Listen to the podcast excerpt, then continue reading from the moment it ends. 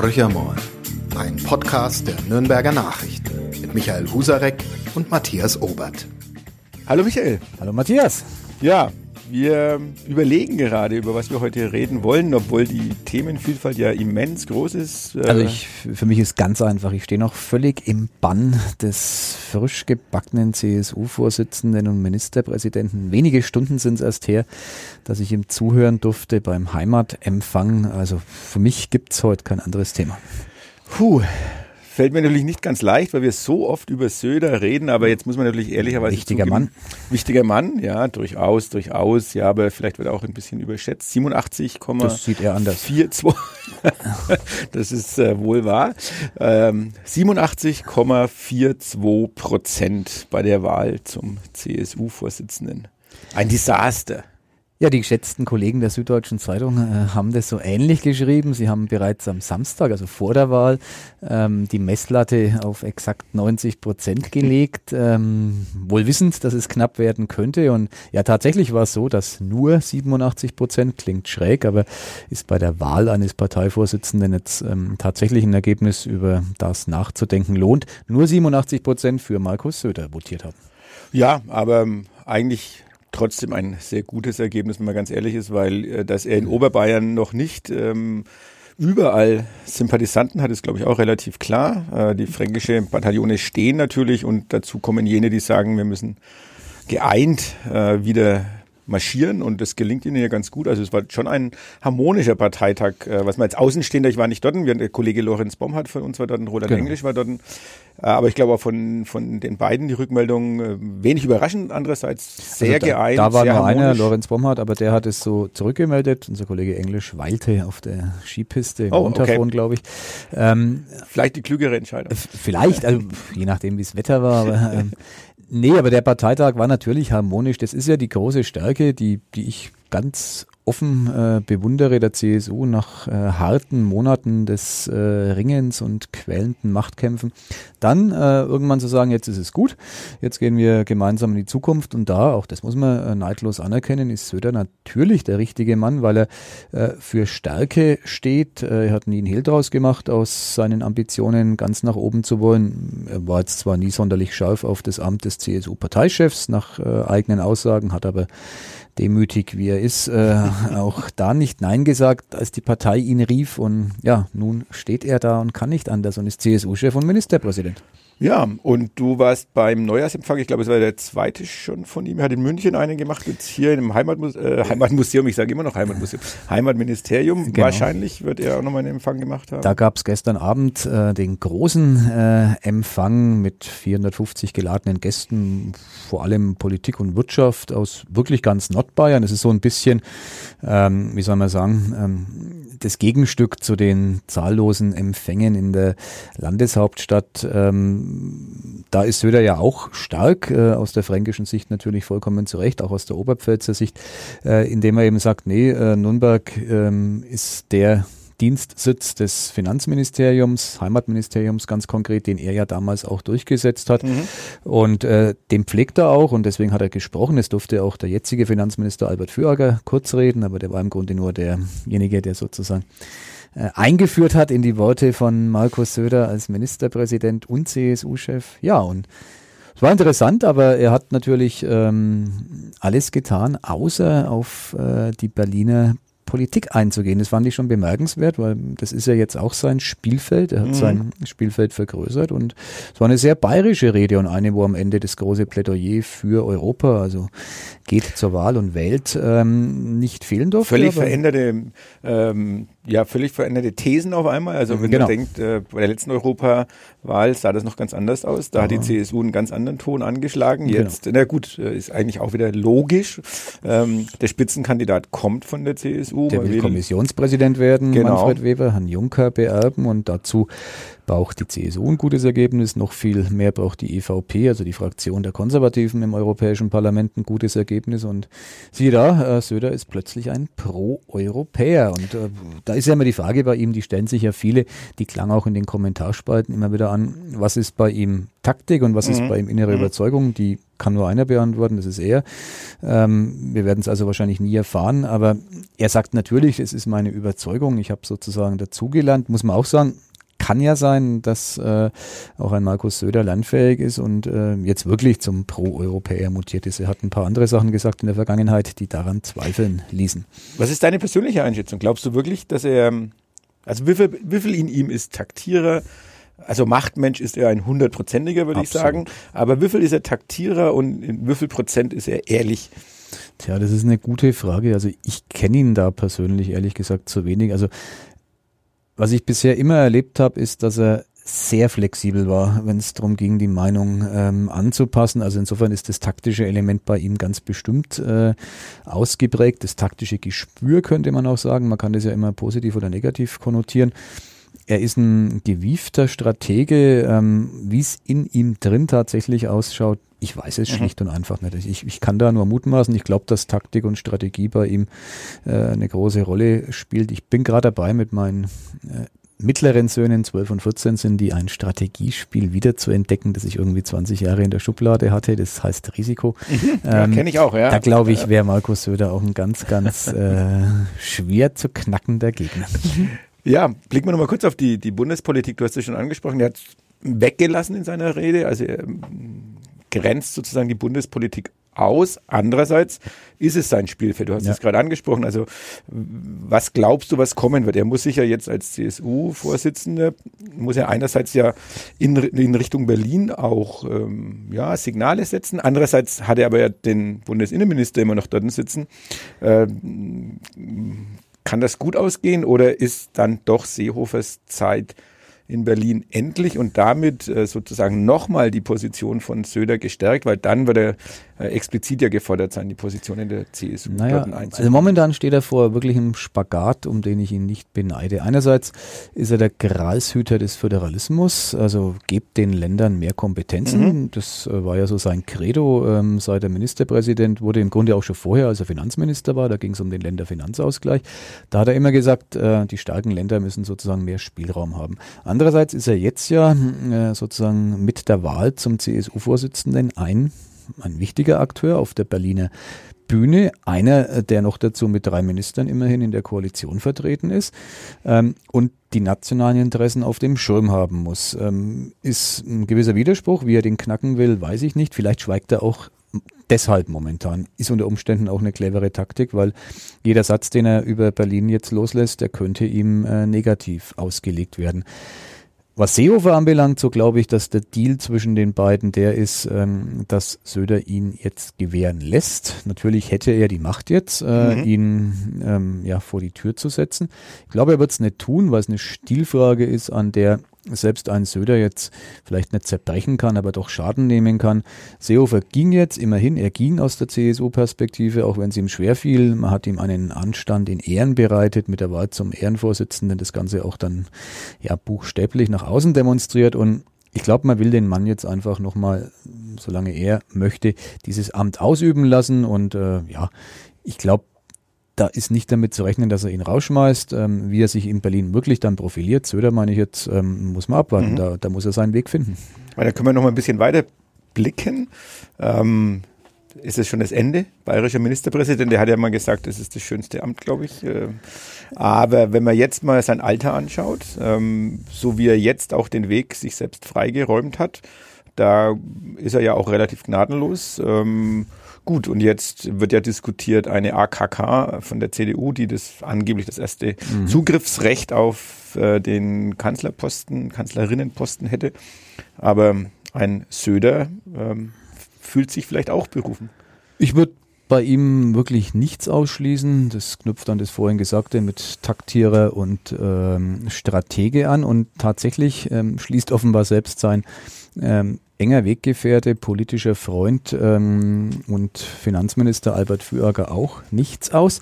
Er hat nämlich gestern ähm, ja so halb ironisch, ähm, spaßig am Ende seiner Ausführungen gemeint, ja, mm, der bayerische Ministerpräsident ähm, Also Söder sprach schon als Heimatminister in Nürnberg, jetzt spricht er als Ministerpräsident und CSU-Chef und sinngemäß war so die Formulierung, wer weiß denn da, was da noch kommt. Also die ähm, vielen ein Grinsen äh, ins Gesicht gezaubert hat. Nichts Vielleicht auch deshalb, weil viele genau den gleichen Gedanken hegen, dass es doch für Söder noch nicht das Ende der Fahnenstange ja, sein kann. Also ich, ich glaube, man, man kann das ja auch wieder positiv formulieren. Ihm ist jedes Amt zuzutrauen und er selbst traut sich garantiert auch jedes politische Amt zu. Wahr. Also von daher äh, warten wir es ab. Warten wir es ab, aber wir können über noch einen weiteren CSU-Minister sprechen, den Verkehrsminister, der im Moment auch wieder für ein bisschen Schlagzeilen sorgt. Äh, aus dem Verkehrsministerium kam ja so auch in den letzten Monaten, Jahren äh, nicht unbedingt die angenehmsten Meldungen, äh, also Maut Diskussion, mhm. äh, jetzt mit der Deutschen Bahn ein Riesenthema, aber jetzt ganz aktuell Tempolimit. Mhm. Der also Klassiker. wir haben ein Thema, wo man die Deutschen richtig auf die Palme bringen oh, kann.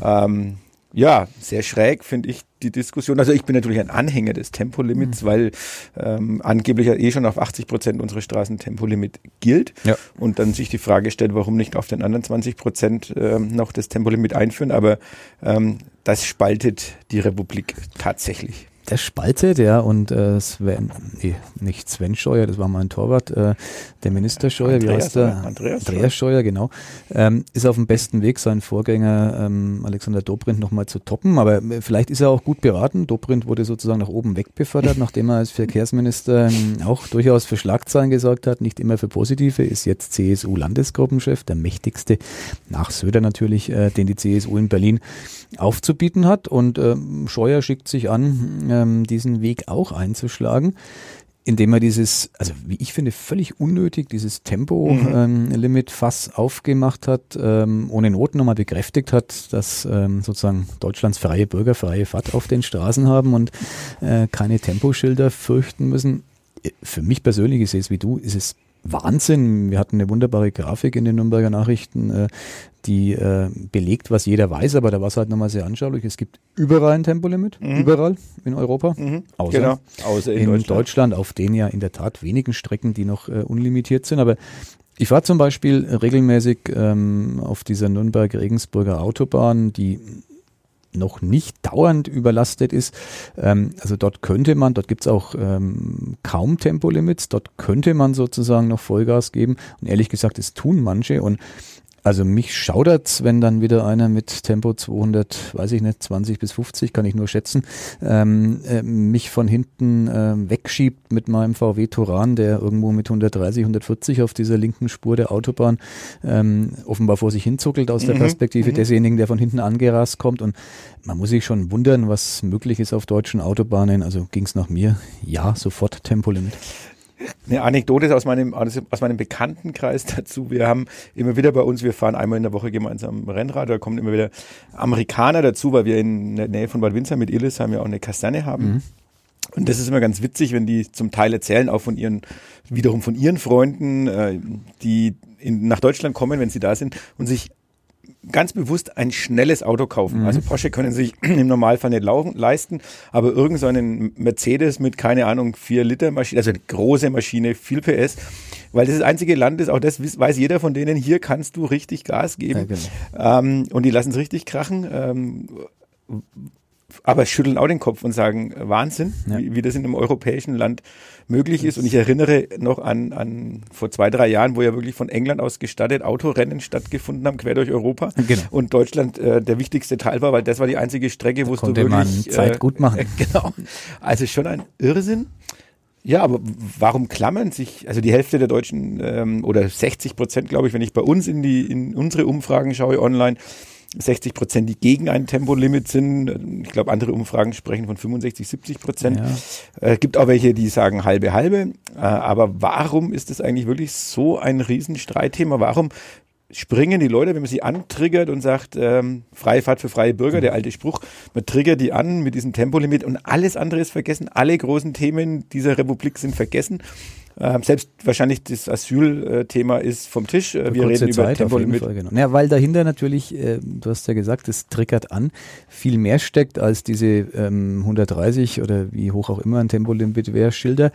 Es steckt dahinter die Frage, inwieweit soll die Politik die Freiheit der Menschen einschränken. Das ist so ein Dauerbrenner, Freiheit versus äh, Gleichheit. Ähm, da könnte man jetzt lang philosophieren, ähm, hat die großen politischen Debatten des 20. Jahrhunderts beherrscht. Bei uns ist es Credo, Freiheit ähm, hat Vorfahrt schon eins, das vor allem dann die Parteien natürlich aus dem konservativen Spektrum, jetzt ähm, Union, aber auch die Liberalen, ähm, sich an die Fahnen geheftet haben. Und äh, da, das hat viel mit dem Selbstverständnis zu tun. Würde ich ähm, aus der CSU-Perspektive ein Tempolimit ähm, verhängen wollen, ähm, müsste ich innerparteilich erstmal große, große Widerstände ähm, überwinden, weil eben dieses Freiheitsthema reinkommt. Dass es dann in der letzten Konsequenz natürlich auch mit der sehr, sehr mächtigen Autolobby zu tun mhm. hat, äh, versteht sich von selbst. Aber ich glaube, vordergründig ist es schon diese Diskussion, die jetzt nach außen hin gar nicht so die Rolle spielt. Ähm, wie viel Freiheit darf ich dem Bürger nehmen? Und da hat die CSU ja eine sehr klare Position, äh, möglichst viel Freiheit bei den Menschen lassen. Das ist ja so vereinfacht zusammengefasst ihr, ihre Programmatik. Mhm. Ja, so kann man es erklären. Ich ähm, hab, Hast du eine andere Erklärung? Nein, ich habe keine andere Erklärung. Ich habe ich hab jetzt bloß, während du das erzählt hast, so an eine Karikatur denken müssen, die ich letztens gesehen habe, wo sich Menschen unterhalten und ähm, die Deutschen äh, den Amerikanern gegenüber ähm, loswettern und sagen, was für ein Wahnsinn, ihr, äh, jeder bei euch kann eine Waffe tragen ähm, und äh, das ist ja alles völlig unmöglich und äh, wie verrückt seid ihr eigentlich und es muss alles geändert werden und schränkt euch da endlich ein. Und in der Karikatur dann kommt nur der eine Satz eben, ähm, wie wäre es denn, wenn ihr mal bei euch ein Tempolimit einführt, wo die Deutschen völlig ausrasten? Ja, also es ist, es ist äh, natürlich ist nicht vergleichbar. Doch, es ist sehr gut vergleichbar. Mhm. Und, und, ich bin ja in dem Fall ehrlich gesagt froh, dass wir sozusagen ähm, die Vollgasfraktion haben und nicht die Knarrenfraktion, weil ähm, sonst wäre es bei uns wie in den USA, dass die Menschen diese Freiheit auch missbrauchen. Ja. Bei uns passieren garantiert auch äh, leider mehr Unfälle als nötig wegen dieses nicht vorhandenen Tempolimits. Aber im Vergleich zu dem, was ähm, in Sachen Waffenbesitz in den USA passiert, ist das natürlich ein, äh, wie soll man sagen, verkraftbarer äh, Nebeneffekt. Da hast du sicher recht. Ich denke, es geht nur so um diese Emotionalität, die dahinter ja. steckt. Bei den Amerikanern auch sofort ist es auch das Antriggern. Genau. Und es, auch dort ist ja die Nation gespalten. Also Klar. es ist ja nicht so, dass da 100 Prozent der Amerikaner sagen super und es geht um ja. unsere Freiheit, sondern durchaus die Hälfte sagt. Ja, aber äh, das hat man ja immer wieder. Das ist ja wie in, ich war mal in, in Frankreich längere Zeit zum Studium und dann auch zum Arbeiten mal eine kurze Phase. Ähm, da gab es irgendwann mal, ich habe es nicht mehr genau im Kopf, eine Diskussion, ob man den Franzosen äh, den ähm, Weingenuss mittags untersagen sollte. Jetzt ist ja beileibe nicht so, dass dieses Land mittags Wein säuft, aber äh, es ist für den Franzosen und für sein Selbstverständnis völlig unvereinbar, dass er, wenn er Mittag essen geht, was tatsächlich in Frankreich immer noch häufiger passiert als hier in Deutschland, also auch mit längerem Zeitbudget, das ist für die Franzosen wichtig, ähm, Essen ist da ein Teil des Lebens, äh, dann wollen die mindestens die Möglichkeit haben, ähm, ein Glas Weiß oder Rotwein zu trinken und würden sich das nie nehmen lassen. Wäre jetzt in Deutschland zum Beispiel ein Thema, äh, wäre es die Nation sehr gelassen, wenn es ums Weinverbot mittags ging, weil pff, spielt keine Rolle bei uns. Ähm, aber so hat jedes Land, glaube ich, seine Besonderheiten, die dort mit der Freiheit verbunden werden. Und bei uns ist es halt leider aus meiner Sicht dieses ähm, ohne Tempolimit auf Autobahnen fahren dürfen. Also ich, Wahnsinn. Dann lass uns in dem Wahnsinn, äh, und lassen wir den Wahnsinn einfach mal so stehen und wechseln zu einem Thema, was Deutschland eint die Handball-Weltmeisterschaft. Neben mir sitzt der äh, nicht frisch gebackene, aber altgediente bayerische Meister äh, des äh, wahrscheinlich noch Feldhandball, Matthias. Ja, ja, ganz so schlimm ist es nicht, allerdings äh, altgebacken insofern, dass es um die C-Jugend ging. Wir waren äh, der TV 1860 Bad Windsheim, bayerischer Meister 1977, äh, mhm. also ich damals im zarten Alter von 14 Jahren und die A-Jugend von uns ist auch bayerischer Meister geworden, also wir waren da wirklich eine sehr erfolgreiche Abteilung Entwicklung. Mh, hm, tolle Zeit auf jeden Fall. Das erklärt deine Durchschlagskraft im Berufsleben. Ja, also wenn ich mit, ich war Kreisläufer, ich bin ja, das sehen unsere Hörer nicht, aber ich bin ja nicht der Allergrößte. Äh, wo stellt man die kleinen Stöpkes hin? An den Kreis? Ähm, da stiften sie Unruhe. Stiften sie Unruhe, ja, das hat, hat sich wahrscheinlich mein Leben lang so bewahrt, auch in anderen Dingen. Deswegen bist du in der SPD. Als Unruhestifter, ja, okay. Ähm, jedenfalls, wenn man sich die, die Kreisläufer jetzt anschaut, die so ungefähr 1,90 oder 1,85 groß sind mit ihren äh, über 100 Kilo. Ähm, also muss ich ganz ehrlich sagen, das ist einfach Wahnsinn, äh, was da für eine Gewalt dann dahinter steckt, aber auch der Rückraum ähm, so ein Pekela, der mit über zwei Metern, äh, wenn der vom ersten Kreis wegspringt, dann denke ich mir als Torwart, ich würde einfach die Flucht genau, ergreifen. Also das ist ich war mal Fußballtorwart, äh, bei Weitem nicht so erfolgreich wie du. Ich habe es nur auf die Bezirksebene im Fußball gebracht, aber ich bewundere jeden Handballtorhüter, äh, der sich äh, diese Geschosse um, um die Ohren und manchmal auch buchstäblich ins Gesicht werfen lässt. Ich hatte Wahnsinn, also die waren ja weit ja. über 100 Stundenkilometer genau, schnell, genau. die Würfe und äh, ja, die, die stecken das sozusagen weg, als wäre es nichts. Ne? Ja, also sind schon kleine Akrobaten, auch wenn du den Andres, äh, wenn du den, den, den Wolf im Tor anschaust, ähm, also Klappmesser nennt man ihn ja, glaube ja. ich, auch, also wo Arme und Beine überall hingeraten ja, können, genau. ein, ein Wahnsinn. Ja, eine Nation, ja, im Fieber, im Handballfieber, freut natürlich jeden wahren Handballfan, aber die Nürnberger Nachrichten haben sie heute, äh, glaube ich, auch geschrieben, ähm, sobald die Deutschen dann, sobald dieses Turnier rum ist, also jetzt ist es wieder Heim-WM und sobald dieses Turnier rum ist, ist alles vorbei. Also es interessiert sich keiner ja. mehr für diese Sportart. Das ist das Schicksal äh, ja doch fast jeder, also eigentlich jeder Sportart in Deutschland, außer Fußball, muss man fairerweise sagen.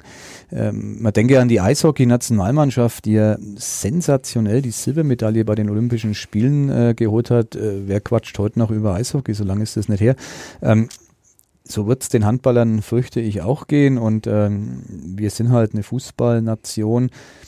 Ich finde es schade, weil ich, ich momentan, ich habe immer noch kein Spiel gesehen. Ich betone es immer gern wieder. Ich kann auch gar keinen sehen, weil ich keinen Fernseher habe. Aber ich trage mich mit dem Gedanken sozusagen, ähm, du vielleicht das Halbfinale irgendwo mir anzuschauen. Du könntest so in Erinnerung an die, an die 50er oder 60er Jahre dich vor ein ähm, vor die Auslage vor eines Radio-Fernsehgeschäft genau, stellen. Genau. Wenn es noch Radio-Fernsehgeschäft im klassischen ja, Sinn gibt, wo dann der Fernseher läuft, äh, das, das wäre was für dich. Da könnte man auch eine kleine Reportage dann drüber Falls jemand einen Hinweis hat, wo in Nürnberg ein Radio-TV-Geschäft mit laufender Handballübertragung ist, das Tonproblem würde ich lösen. Da, da würde ich irgendwie äh, mit iPhone und Kopfhörer ausgestattet okay.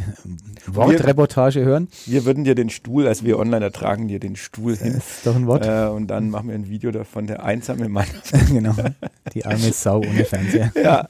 ja, warten wir ab. Das äh, Halbfinale ist ja gesichert. Äh, heute ist Dienstag bei unserer Aufnahme, morgen Abend nochmal gegen Spanien und dann werden wir sehen, ob es gegen die Dänen, Schweden oder Norwegen geht. Also bleibt auf jeden Fall auch hier spannend und ähm, egal wie es ausgeht, auf jeden Fall erfolgreicher als ja. wir sind eine Fußballnation, das hast du eine gesagt. Elegante Überleitung zu einem uneleganten Thema. Äh, ja, aber wir müssen ja ein bisschen darüber reden. Nach dem bitteren 1 zu 3 gegen Hertha schlägt, glaube ich, die Stimmung gerade ein bisschen um. Also wir hatten Den vorher bei uns im Online-Bereich immer noch so 50, 60 Prozent, die eigentlich pro Kölner waren, die auch gesagt haben, der eingeschlagene Weg ist der richtige und wir können halt, wir sind halt beschränkt in den Mitteln und mehr geht halt nicht.